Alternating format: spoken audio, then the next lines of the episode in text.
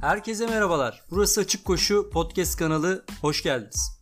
Geçtiğimiz podcast'te yeni seriye giriş yapmış ve Oksijen'in oynadığı rolü aktarmaya çalışmıştık. Tabi biraz üstün körü bir aktarım oldu bu çünkü Oksijen'i tek başına açıklamaya çalışmak çok da doğru bir yol değil. Ha bu arada aklıma gelmişken bir yanlış anlaşılmayı da düzelteyim. Henüz kimseden bir itiraz veya öneri gelmedi ama yani pek dinlenmediğini de anlıyorum buradan. Önceki podcast'te Kaz Dağları'nın yükseklerinde içinize doldurduğunuz oksijen üzerinden bol oksijenli Kuzey Ege romantizmi yapmayın demiştim. Buna benzer bir şeydi. Zira Mecidiyeköy E5 altında daha fazla oksijenle doldurabiliyorsunuz ciğerlerinizi. İşte bu tespitim havanın temizliği, misli üzerinden değil, havanın içerdiği oksijen miktarına ilişkindi. Yoksa Mecidiyeköy'deki havanın içerdiği bilimum zararlı gazları, partikülleri hepimiz biliyoruz yanlış anlaşılmasın diye ifade ediyorum bunu. Neyse esas mevzuya girebiliriz. Birazdan oldukça merak edilen bir konuya balıklama atlamış olacağız. Umarım keyif alırsınız. 1923 yılında iki İngiliz 85 metrelik çim pistte bir deney gerçekleştirdiler. Archibald Hill ve genç arkadaşı Lupton kendi üzerlerinde uyguladıkları bu deneyde koşu esnasında ulaşılan maksimum oksijen tüketim değerini hesapladılar ve tanık oldukları bu sonuçla modern fizyolojinin temellerini attılar. Önceki podcast'te oksijen rolünü aktarmaya çalışmıştım. Oksijeni nefesle birlikte düzenli olarak alırız ancak özellikle egzersiz yaparken giderek daha yüksek düzeyde enerji ihtiyacı doğar. Bu nedenle daha fazla oksijen solmamız gerekir. Çünkü metabolik olarak enerji üretiminde oksijen kritik bir role sahiptir. Bunu yüksek elektronegatifliğine borçlu olduğunda belirtmiştim önceki podcast'te. Neyse oksijen gereksinimiyle birlikte daha sık nefes alıp veririz falan bunları az çok biliyoruz. İşte yapılan deney ile alınabilen daha doğrusu kullanılabilen oksijen miktarının bir sınırı olduğu sonucuna varılıyor ve bu maksimum oksijen tüketimi olarak adlandırılıyor. Bu maksimal oksijen kullanımına sizin de bildiğiniz ifadesiyle VO2 max adı veriliyor. O bildiğiniz gibi oksijen elementinin simgesi ve ise hacmi tanımlıyor. Ben bu seride maksimum ifadesini çok sıklıkla kullanmayı tercih etmiyorum. Zira oksijenin maksimum kullanım değerinin saplantı yaratacak derecede kritik bir özellik olduğuna inanmıyorum. Bu konuya da geleceğiz. Ne var ki maksimal sınırın kişinin dayanıklılık sporu yapabilme kabiliyetini doğrudan ifade ettiğini inananlar çoğunlukta olduğu için VO2 max fenomenini güzelce bir yapı söküme uğratmak şart olacak. Archibald Hill daha sonra yayınlanan makalelerinde ki bu çığır açıcı çalışmalarından dolayı Nobel ödül de alacaktır. Şu gözlemlerine yer veriyor. Koşu esnasında hız arttıkça ihtiyaç duyulan oksijen miktarı da artmaktadır. Bir noktadan sonra ise hız arttırılmaya devam edilse de tüketilen oksijen miktarı değişmeden sabit kalmaktadır. Kimi kaynaklarda dakikada 256 metre, kimilerinde ise dakikada 243 metre hızda ulaşmış olduğu bu değeri kendi maksimal oksijen tüketim değeri olarak tespit ediyor. Yani bu hızda ulaşmış olduğu kullanılan oksijen hacminden bahsediyoruz.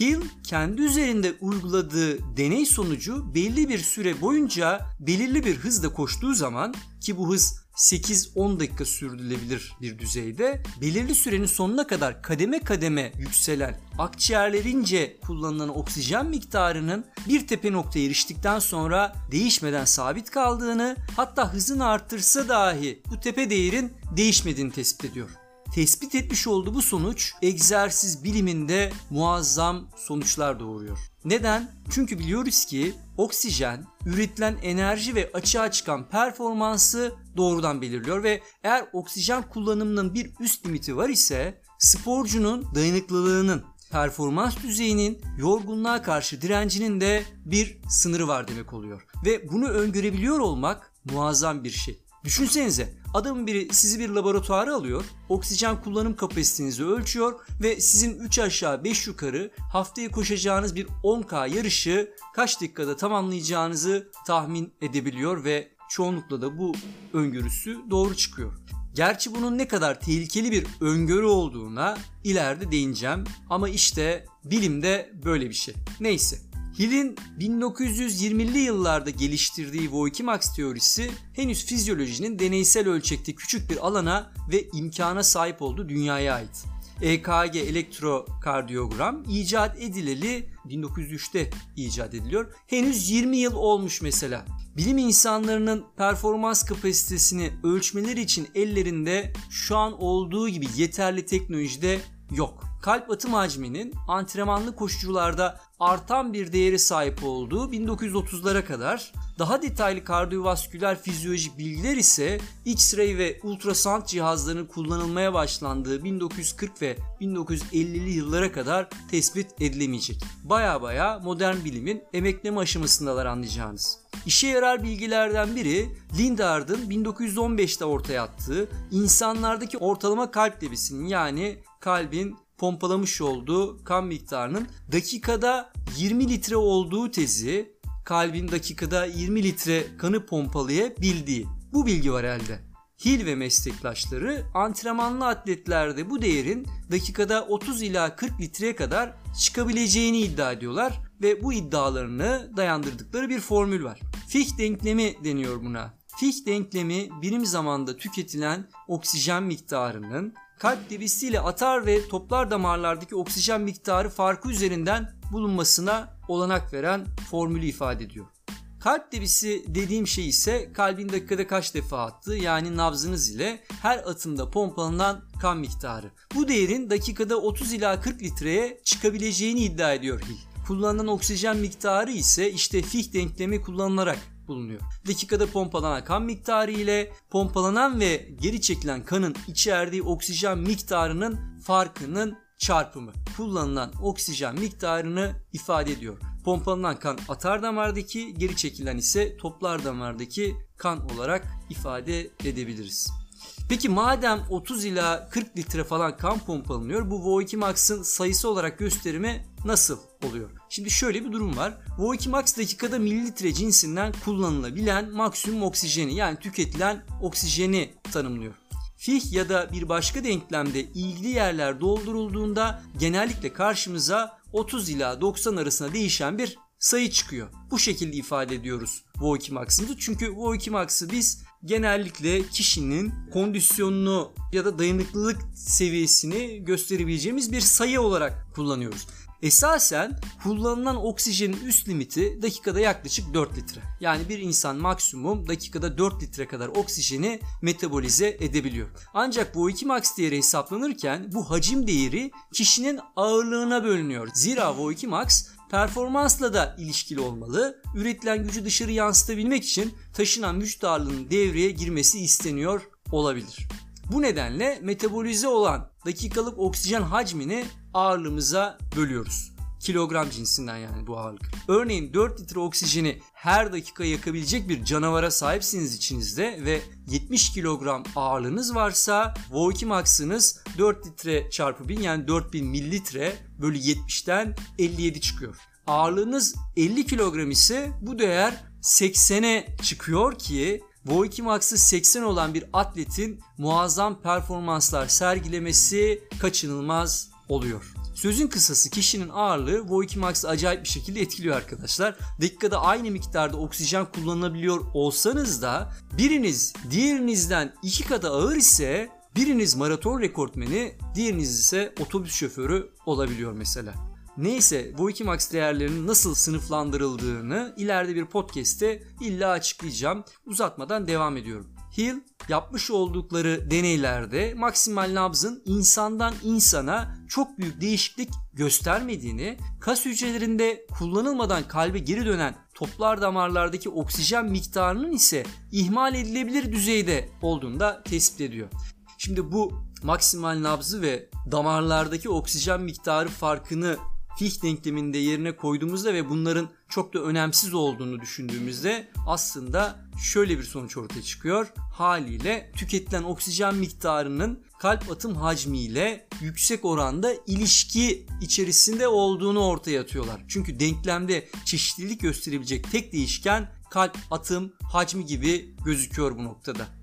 Teorisine göre koşu esnasında hız arttıkça nabız ve atım hacmi artmakta. Böylelikle tüketilen oksijen miktarı da artmaktaydı. Öte yandan her insanın ulaşabileceği maksimal bir kalp debisi değeri var ve bu değere ulaşıldığında tüketilen oksijen miktarı sabit kalmakta, daha doğrusu daha fazla artmamaktaydı. Teorisine göre böyleydi. Hill bu limit değere VO2 max adını veriyor ve bu değerin kalp ile solunum sistemi tarafından sınırlandırıldığını iddia ediyor. Pek çokları için VO2 max koşu performansı ki diğer sporlar için de geçerli bu. Koşu performansı açısından en önemli fizyolojik kapasite ölçüsüdür. Bu nedenle antrenman programları VO2 max'a ulaşmanın yolları ya da o değerin yüzdesel oranlarıyla bağlantılı farklı koşu çeşitleriyle oluşturulur. Mesela VO2 Max'ınızın %60'ında hafif tempo koşularınızı, %85'inde ise maraton ve üstü hızda koşularınızı yapıyor olabilirsiniz. Tabi bu değişebilir yani bu yüzdeler değişebilir. Konumuz şimdilik VO2 Max'ın laboratuvar ortamı dışında nasıl tespit edileceği değil ama. Yeri geldiğinde bu konuyu da açacağım. Çünkü maksimal oksijen kullanımının %60'ında koşun dendiğinde insanın aklında neyin canlanacağı muamma. Somut bir değer istiyor insan ve bu değer genellikle koşu temposu, pace ile ölçülendiriliyor. İşte VO2 max'ınız o zaman anlam kazanıyor. E, o yüzden o noktaya ileride değineceğim. Hill VO2 Max teorisini ortaya attığından bu yana neredeyse bir yüzyıl geçti ve bu süreçte konu üzerine önemli bir külliyat birikti. Öncelikli sorun oksijen tüketiminin neden bir sınır değeri sahip oluşuydu. Zira daha yüksek hızlarda koşulurken oksijenin sabit kalması enerji üretimi sırasında oksijen yetersizliğine neden oluyordu ve oksijenin yetersiz kaldığı durumda performansı sürdürebilmek de olanaksızdı. Hill oksijenin yetersiz kalmasıyla birlikte kas hücrelerinde laktik asit birikiminin arttığını, bu sebeple de kısa süre sonra koşuyu sona erdirmek zorunda kalındığını ifade etmiştir. Kendi deneyiminde VO2 Max eşiğini aştıktan sonra süretini 10 dakika daha sürdüremeyeceğini hissetmişti örneğin. Bu 10 dakika önemli arkadaşlar. Gerçekten de VO2 Max temponuzu 6 ile 12 dakika arası koruyabildiğinize dair çok sayıda bilimsel kanıt ve makale bulunmakta. Mesela Cooper testi de protokolünü 12 dakikalık bir zamana karşı yarıştan almaktadır. Geçen podcast'te ifade etmiştim.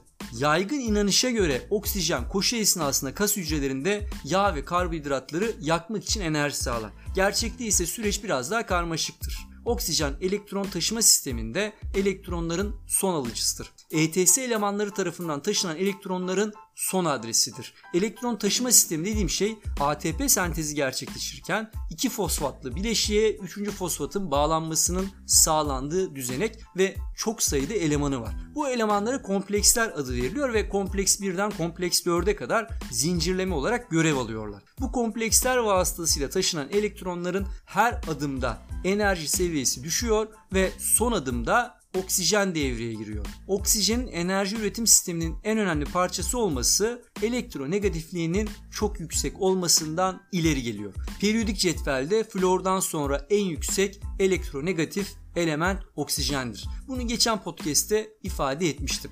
Oksijen serbest elektronları tutma konusunda çok başarılıdır anlayacağınız. Onun bu görevi tam olarak yerine getirememesi daha az ATP ve daha az enerji üretimine neden oluyor. Oksijen yetersizliğinin enerji açığına yol açması ve performans kaybı bu şekilde açıklanıyor. Enerji üretimi için insan dışarıdan iki ürün almak zorunda. Bunlardan biri her an ve her saniye içimize çektiğimiz hava, diğeri ise yıkıma uğratılacak besin. E, su da var tabii onu e, hesaba katmayacağım şimdi. Karbonhidratlar en kısa sürede enerjiye dönüştürülebilen, zahmet gerektirmeyen yapı taşları. Yağlar ise enerji üretimine daha uzun reaksiyonlar sonucu dahil olan ancak oldukça yüksek enerji seviyesine sahip yapı taşlarımız. İlgili enerji yakıtlarına dair uzun bir seri podcastler yapmıştım. Çalma listesinden bunları dinleyebilirsiniz. Basit yoldan gidelim. Lise müfredatından da aşinayız. Enerji üretim birkaç çevrim ve zincirleme reaksiyona sahip. Glikoliz, sitrik asit döngüsü, Krebs çemberi vesaire. Kas hücreleri ya da karaciğerde depolanmış olan glikojen ihtiyaç doğrultusunda glikoliz tepkimesi sonucu 3 karbonlu piruvik asite dönüştürülür. Piruvat olarak da bilinir bu. Kas hücresi sitoplazmasında gerçekleşen bu kimyasal olayın ardından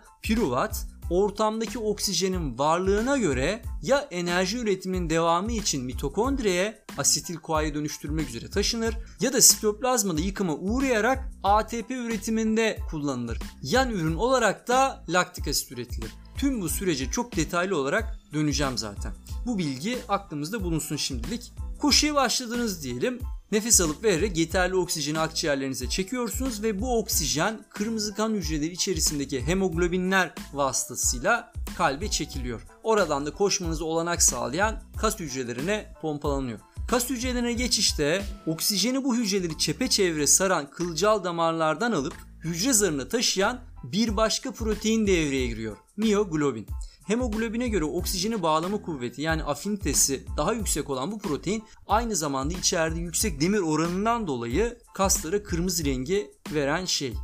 Bu esnada hücre zarının ötesinde farklı güzergahlar izleyerek ve türlü kimyasal reaksiyonlardan geçmiş glikoz hücreye girmiş ve glikoliz işlemi sonucu piruvik asite dönüşmüş olsun. Bunun için ortamda oksijen bulunmasına gerek yok. Glikolizde oksijen kullanılmadan enerji üretiliyor arkadaşlar. Ancak oksijenin varlığı daha yüksek seviyede enerji üretebilmek için gerekecek. Oksijenin ilk görevi vize etkisi bu arada. Oksidatif solunum ve enerji üretimi için mitokondriye geçişte oksijen varlığıyla piruvatlara geçiş imkanı sunuyor. Bu bir çeşit emniyet yöntemi olabilir. Çünkü işlem tersindir, geriye dönük değil. Piruvatın dönüşeceği asetil CoA tekrar glikoza dönüşemiyor. Mitokondriye girdikten sonra enerji üretimine dahil olmadan çıkış yok. Belki de bu yüzden oksijenin varlığı koşuluyla pasaport kapısı aralanıyor.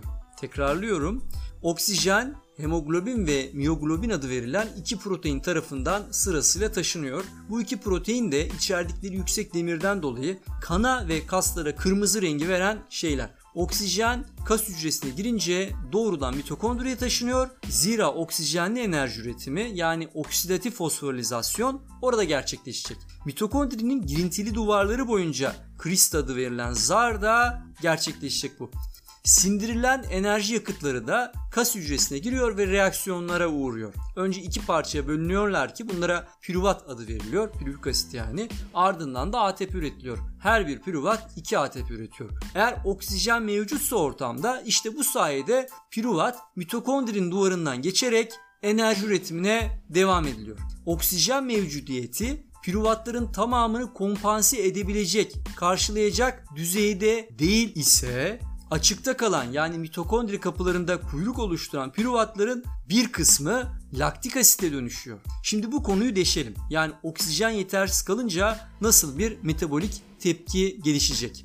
Koşu henüz eşik sürete erişememişse, hızlı değilseniz yani, üretilen piruvatlar enzimler yardımıyla mitokondriye taşınabiliyor. Öte yandan tepkimeler sonucu sadece piruvat değil, serbest hidrojen iyonları da üretiliyor. Bu hidrojen iyonları hücre içi pH değerini düşürerek ortamı asitize ediyorlar. Kısacası hücrelerimiz toksik atıkla doluyor, zehirleniyoruz.